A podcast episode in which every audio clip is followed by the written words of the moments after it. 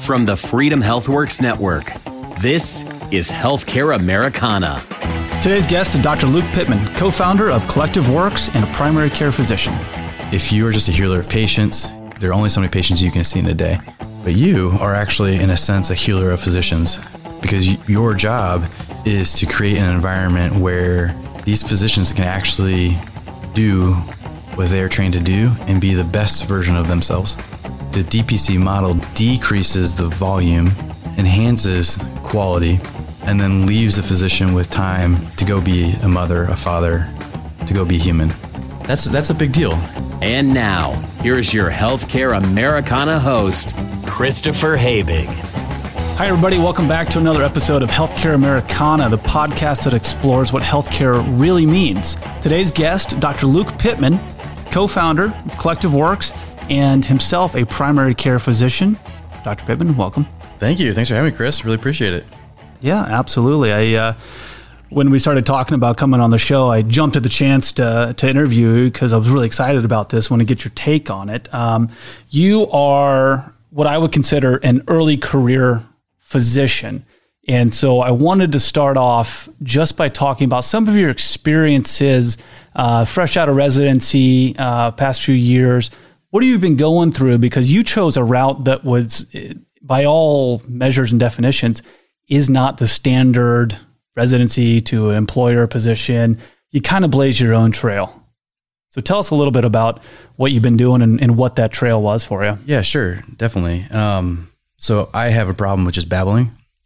Hard to answer that question just to talk about the last two years because um, I, I was actually raised in a family of physicians, and so spent my life hearing their war stories about medicine, the good, the bad, the ugly, and you know, kind of kind of knew from a young age that no matter what I did, medicine or not, I would not be satisfied with the status quo. Um, both my family members who are physicians are surgeons, and both founded their own practices. Um, both very well respected, both loved their patients and would die for their patients. You know, mm-hmm. that sort of like they went the extra mile to make sure that they were taken care of. Yeah, and, absolutely, yeah. and really identified with their patients. Right. So, for example, my grandfather would say that, and, and he was hilarious to talk to about this. Um, he would say that the the patient is my patient, and we use the hospital. Right which is very different than the way medicine is practiced nowadays, where it's it's more like it's the systems or the hospital's patient, mm-hmm. and I'm taking care of the hospital's patient. Right? Mm-hmm. Which is a very different attitude, very different way of seeing things. Um, mm-hmm. But I, I kind of grew up with that in my ear. Um, but I also thought I was going to be a surgeon. It wasn't until medical school after my surgical rotations that I finally admitted to myself that that was not for me. It turns out that I like my patients more awake than anything else. Um, it was kind of like the 5 a.m. to 8 a.m. of surgery was fantastic, right? When you're not in the OR, then you get in the OR, and it just wasn't wasn't for me. Anyways, that gets to uh, medical school where I was kind of struggling with that, trying to figure out what do I want my career to look like, and how do I want to spend my time. And the other really kind of important thing um, to mash into that is that in my heart of hearts, I do not need my patients to know my name to for me to feel good about what I'm doing. Um, I love people. I love spending time with people. I love meeting new people, and I love ner- learning new things, which I do when I'm practicing medicine. But at the same time, um, you know, there are. I'm sorry, I'm, I'm, kind of going off a lot of transits. They're tra- you know, whatever. That's all right. Yeah, whatever. tangent. Tangent. There it is. Um, it's all valuable. It's all connected to the same background story. So let me say it this way I identify as being a healer first. I identify as being a physician second. Being a physician, my medical knowledge is a tool that I use in my mission of healing. Um, but the other thing is that I actually do also believe in business discipline.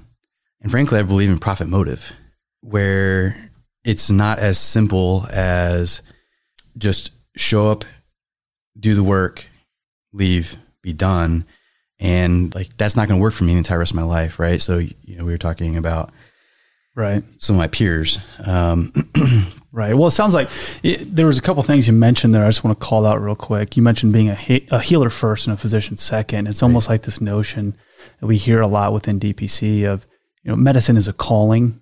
It's not a career. Right. Yes, there are highly paid, highly skilled, incredibly uh, experienced individuals practicing medicine, and rightfully so, our best and brightest of society. Right. But to hear that and to talk to other physicians who say, "Oh, are, are you a doctor just because you want to get rich?" The answer is going to be no. It's going to be I'm trying to help people What? here, man. Let's let's let's uh, 20 let's- years, 30 years Let's ago, establish maybe. that one. Let's establish that one first. Yeah. Right. Yeah, that's absolutely not true. Yeah. That's totally false. Um, now, I will say that the benefit of going into medicine is that there's a track to stability.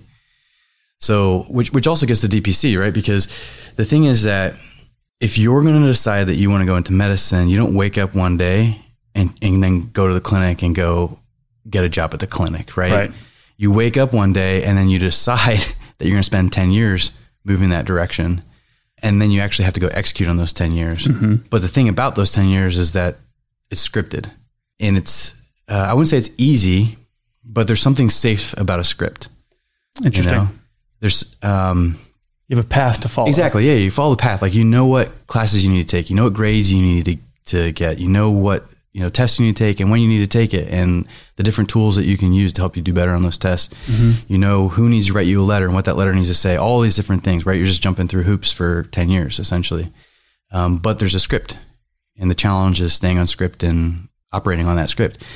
Well, because of that, you know, to get to the DPC stuff too, and, and peers is that when people get to the end of residency and you've done that 10 years, your personality doesn't really change, right? So the same personality that decided I'm going to go play a script for 10 years doesn't get to the end of 10 years and be like, okay, now I'm going to go play off script. Mm-hmm.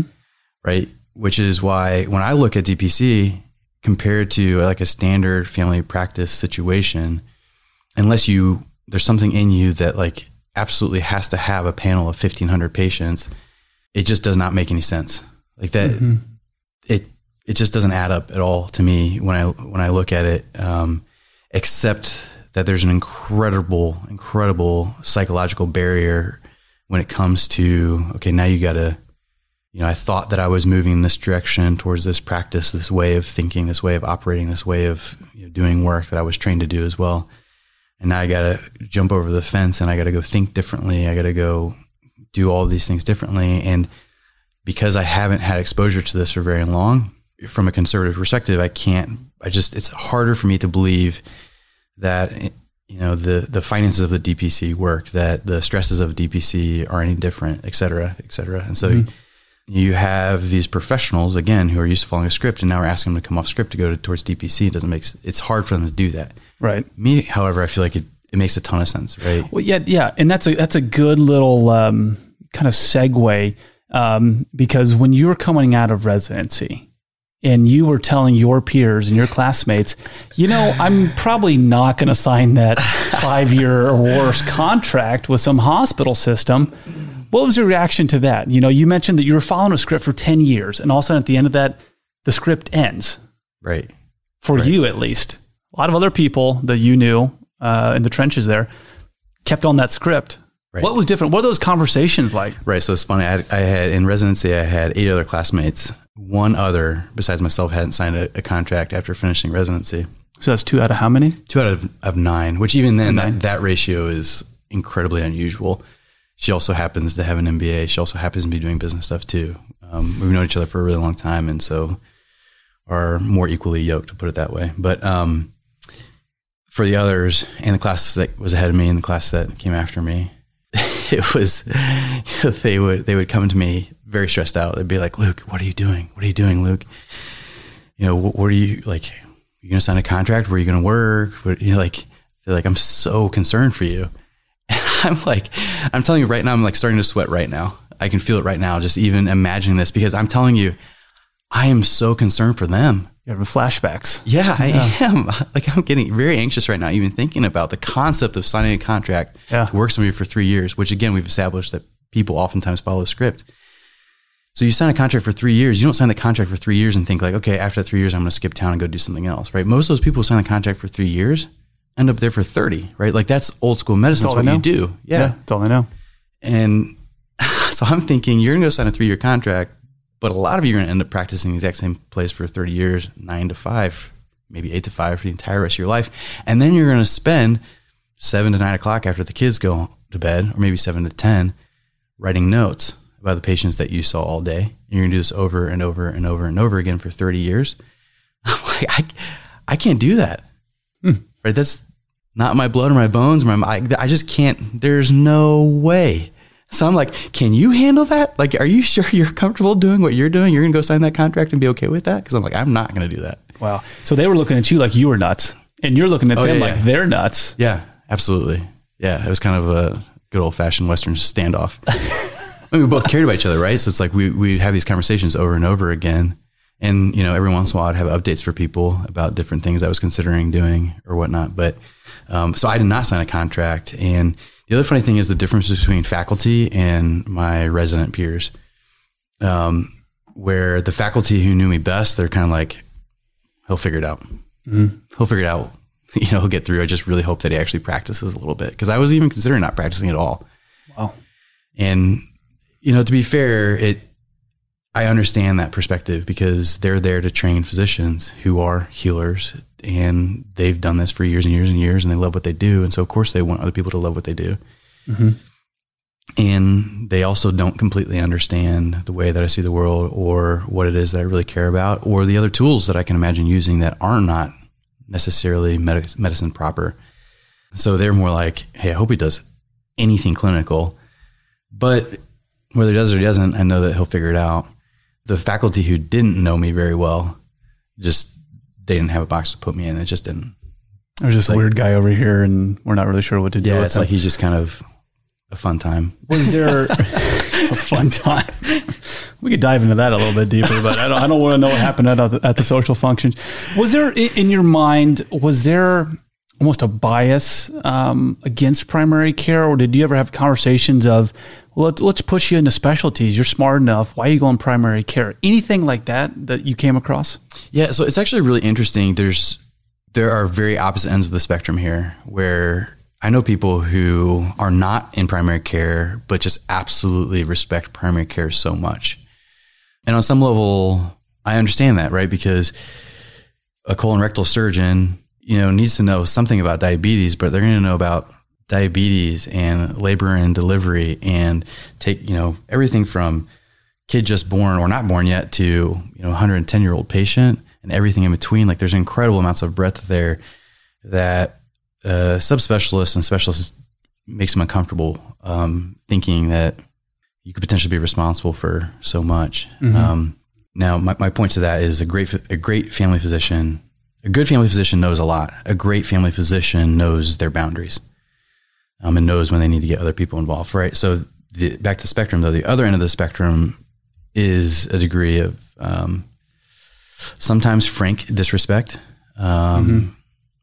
You know, if if we medicine is very hierarchical, and if we lined up the specialties based on hierarchy, old school medicine would not favor family medicine.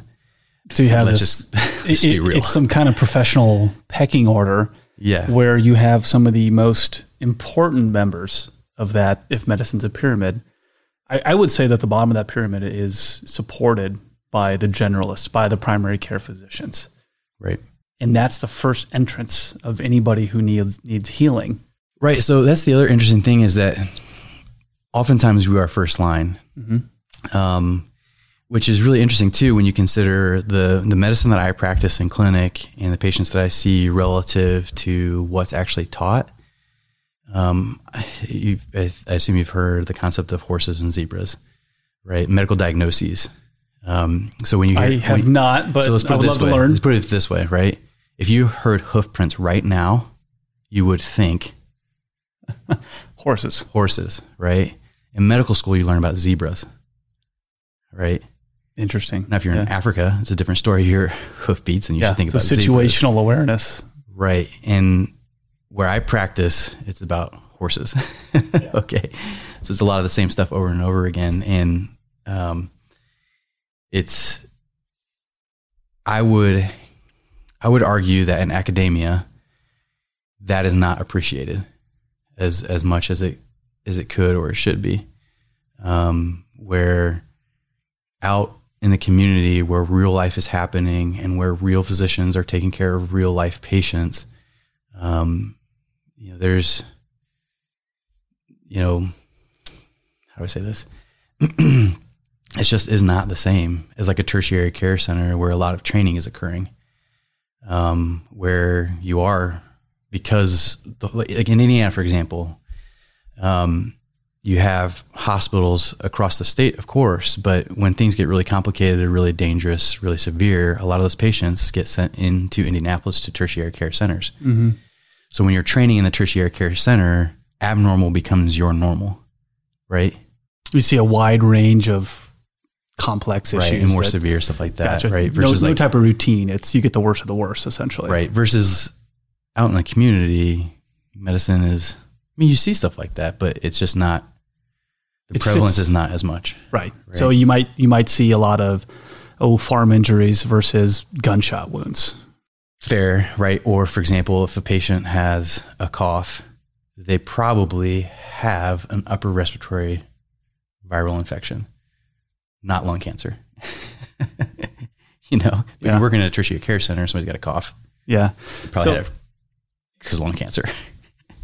Yeah, understandable, understandable, and and that is an absolutely fascinating point because talking about the hierarchy of um, you know in medical schools, and we hear a lot about um, well, th- there's a physician shortage, and what are we doing about that? And so it's almost like, well, yes, it, but it's not just because our best and brightest in med school aren't wanting to go into primary care. You mentioned a little earlier, it's it's tough to do and see that uh, insurance laden um, kind of a practice.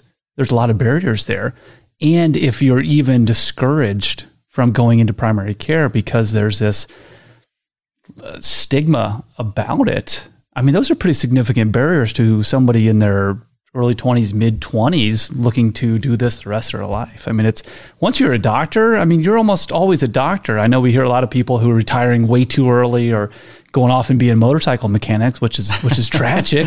But those are real life stories, you know. Yeah. We hope someone's in medicine for 30 years in a hospital system or whatever makes them happy, but we're just not seeing that a lot. Um, is that an issue uh, in your mind? Yeah, absolutely, absolutely. So it's it's interesting too when you consider the career arc of in medicine, um, where you know you identified me as being an early or young physician, which is very true. I've been out of residency for about two years now. I'm still learning. I'm still growing. I'm still becoming better at my art, if you will. Um, the best, the, the like pinnacle of of where a physician is at their very best, I would argue, is later than most careers um, because of the training that occurs and the ongoing learning that that it, that happens the rest of your life, right? But there's also in that arc a downside in that arc, right, where people start losing track of new technologies and new medicines and new all kinds of other fun things. Sure. You become So- ha- you become ingrained in your habits essentially. Right, exactly. So there is an arc to this, but the arc is shifted further right on the time scale.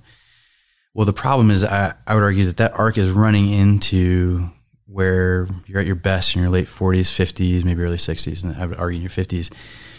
Right, go talk to those physicians about what they think about medical record systems and insurance companies. right, which, for the record, are not the only things to blame about why healthcare is so jacked up right now. Yeah. Okay. Yeah. But I'm just saying, go talk to a 50 year old physician about medical record systems and insurance companies, right? You're going to be in that conversation for a while. Yes, you are. yeah, you are. And then ask them about the good old days. And then you'll be there even longer. Anyways, so that's a problem because when our physicians are at their best, these are the same physicians who are leaving. Mm-hmm. It's a problem, right? So we don't even have enough of them, anyways. And they're leaving earlier than they used to leave because of all these different forces, and they don't need to put up with it, right? Because financially, they've done well enough, oftentimes, not always, right? There are horror stories about, Oh yeah. you know, Yep. Bad financial decisions. Yep. um, but oftentimes they can actually afford to move on, um, which for them, I say good for you, good for you. But for our system and for our people, for the population, that's a problem, right? Because we, we do have a physician shortage. Um, it's getting worse. Mm-hmm. Yeah, and, and we hear about physician shortages, and it's like, well, of course it is, because not everybody can go be a physician. That's why there's a shortage. It's a supply and demand type of a situation. Right. Population's increasing. Not everybody can be a physician, plus other barriers like we kind of talked about. But I, want to ask you real kind of quick, and we can we can move on from this. But you mentioned that if somebody is at their best, I mean, think about the decades of knowledge that that person has, and all of a sudden they shut their practice down, which is basically the mo of any type of practice buyout right now. You just kind of disappear. A lot of groups are saying, "Well, nope, that's sorry, we don't know where that doctor went. He, he's just gone."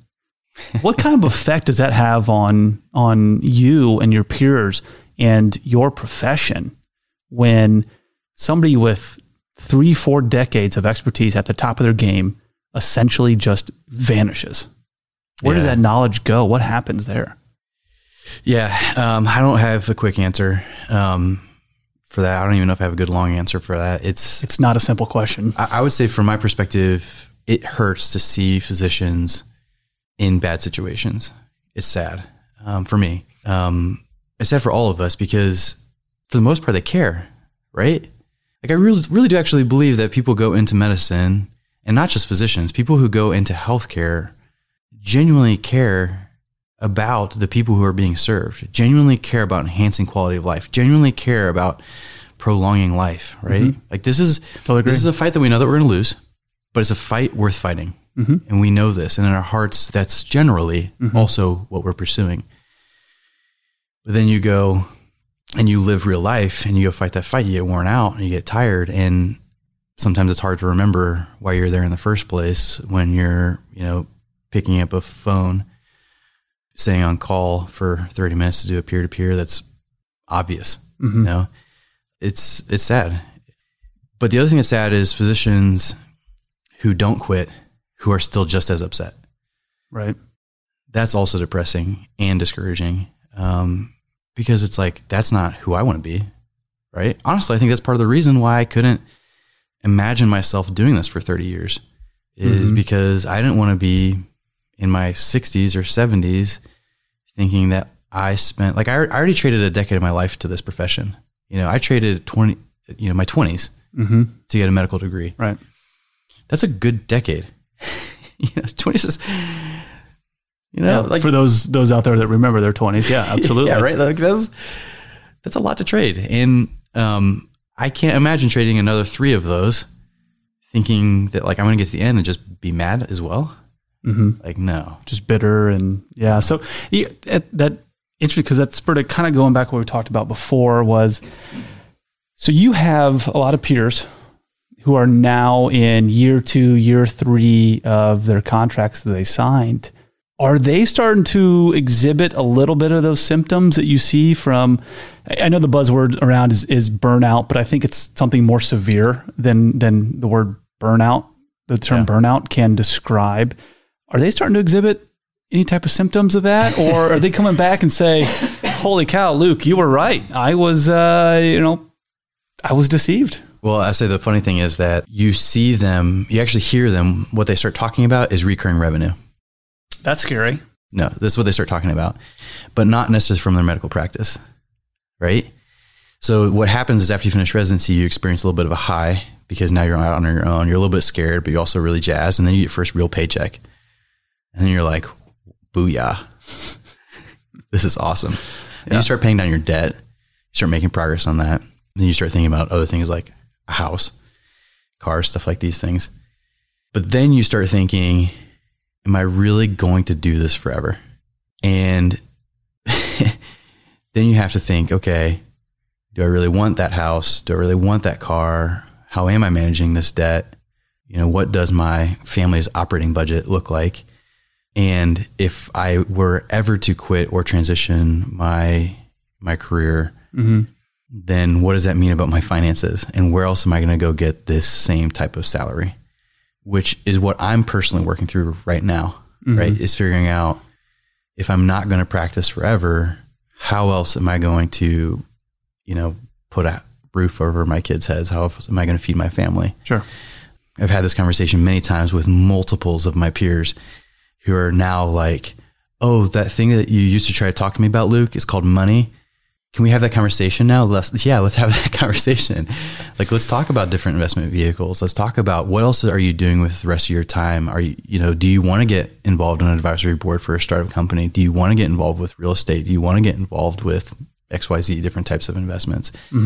Um, and now that they're kind of, you know, took the blinders off now that they're through the training and have taken some time to kind of calm down and kind of recalibrate after the training is done over a few years, they're starting to have those conversations and think about, okay, what else am I doing mm-hmm. that is generating income such that when the time comes, I can leave, which those- may not be in 30 years. That may be in five or 10 years for some of these physicians. Yeah, that's an interesting concept too, because you know, while personally I always advocate for alternative revenue streams and, and income streams, um, it's interesting that physicians who are trained to be physicians Right. have such a collapsed timeline, as I'm going to call it.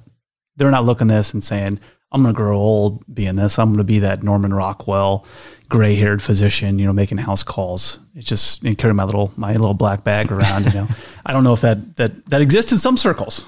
Sure, you know, sure, but certainly does. Um, it's interesting to see that nobody's really planning on being a physician that long and taking it that far. Is that what? what Well, I you're mean, coming obviously, I wouldn't say nobody.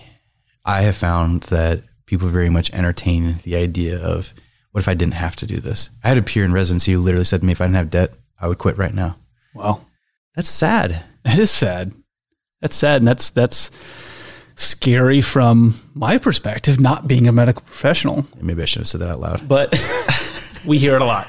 We definitely definitely hear it a lot, and heck, that's one of the reasons why we started Freedom Health Works was Boom. you know my uh, my physician, uh, my mom's a physician, and when we had a family member get sick, and we talked about this on previous episodes. I'm like, hey, what, what am I supposed to do if I can't trust the care and I don't have an advocate in a hospital setting? She just looked at me and deadpanned, don't get sick. And she was very serious and she's has a good sense of humor, but at that point in time, not joking around. So it is scary when you have, like you said, the best and the brightest in that career trajectory leaving. If you have, for lack of a better term, some of the the physicians who are out of residency, but learning from those individuals, those late, mid to late year physicians, if they're already looking for the door or they're in it for the wrong reasons, and you're not just dealing with an assembly line of widgets. You know, we hear in population health a lot that population health is always the big buzzword, and we say, you know what, we don't really like that term because these are human beings. Everybody's a little bit different, and you can't just treat it like an assembly line. Right. And that gets scary once you start tossing out numbers like that. But yeah, back to your comment. Um, Yeah. if you have young physicians who are just no longer in it and their complete motivation, the reason why they went to medical school in the first place and studied their butts off to get to that, they say, you know, it's not worth it anymore. Yeah. Something's causing that. Something's Well, driving it. So an- another interesting factor there is, you know, older physicians say they don't make them like they used to. I'm sorry to my age group of physicians, but I would argue that that is true. It may depend on the specialty and it may depend on the program that you went through, but in general, I think that's true. Where again, it's like old school, they went pretty crazy and they had to go through things that we did not have to go through just because of our restrictions alone. Now, again, sometimes those restrictions are, are respected and sometimes they're not. Sometimes people break those rules, but um, that also comes with a different sense of what is our profession and who am I, right? Um, I'm maybe a little bit more flippant than some people, but I think of to be a physician is is like a, a hat I can put on and put off, right? Mm-hmm. My grandfather would kill me for talking like that, right? That's not at all how he saw himself. Do you think that's because uh, some of those older generation physicians knew that there was a different way of practicing medicine that isn't exactly prevalent these days? And I'm kind of almost about to say direct primary care, but it wasn't quite that back in the 70s Yeah, so and 80s I- before insurance became prevalent. So I'll say this way: we used to be employers, now we're employees, I like that. Yeah. right? Yeah. Which is interesting too, because I have this conversation with my peers about, okay, you understand you're an employee. When you're an employee, you get a manager. When you get a manager, they manage. And when they manage, they manage what they know. They manage what they can measure. So they try to measure you. They have targets, they have numbers, they have Right. production, productivity. Exactly. So don't be surprised that they're having that conversation with you. Yeah. Now, all the things that they're telling you you should be doing may not necessarily be true. You got to make that decision about when do you actually listen to them versus when do you just do what you need to do because you know it's right and because you have to do that. right. But we kind of, I'm overgeneralizing, but as a profession, I would argue that we allowed this to happen. And on some level, we did it to ourselves because it was good enough. Um, that our predecessors didn't have to fight the battles that we now have to fight. No, they fought battles, right? They Sure. worked they worked their tails off. But I think that some things slipped under the radar that we're now dealing with the consequences of. And now we have a lot of physicians who trade the.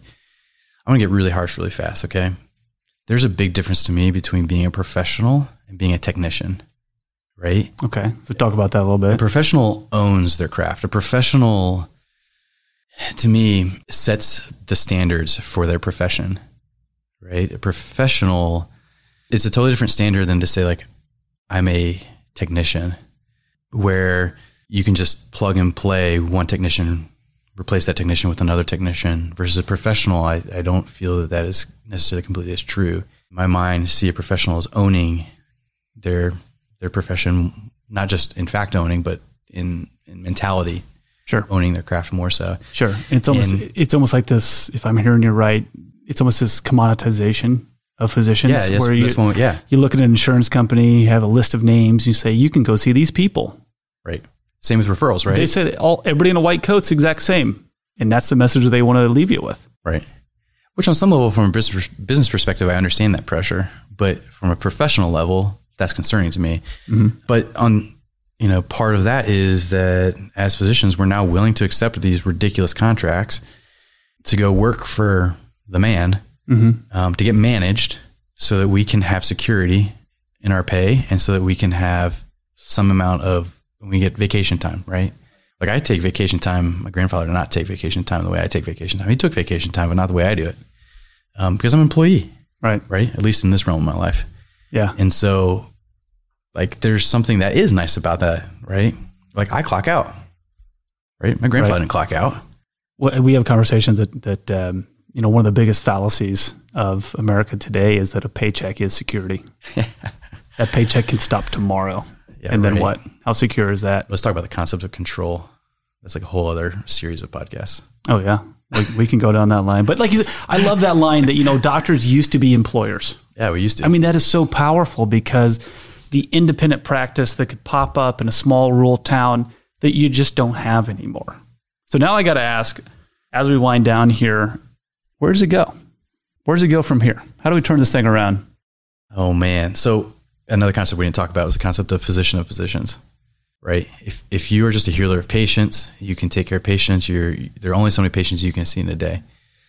But you are actually, in a sense, a healer of physicians, right? Because you, your job is to create an environment where these physicians can actually do what they are trained to do and be the best version of themselves. Where um, paradoxically, you're the, the DPC model decreases the volume, enhances quality, um, and then leaves a physician with time to go be human, right? To go be a mother, a father, um, maybe even maybe a side hustle of other investments. but um, that's that's a big deal, and I think that now I will say one of my problems with DPC. I don't know you don't want me to trash DPC, but one of my one of the problems with DPC is that when I consider all of America needs care, um, there are some people who cannot afford DPC, and so I'll be interested to see how that ends up playing out. Um, I'll be really interested to see how um, nurse practitioners and phys- physician assistants may ever get in. Um, you know, to what extent do they get included in DPC or not?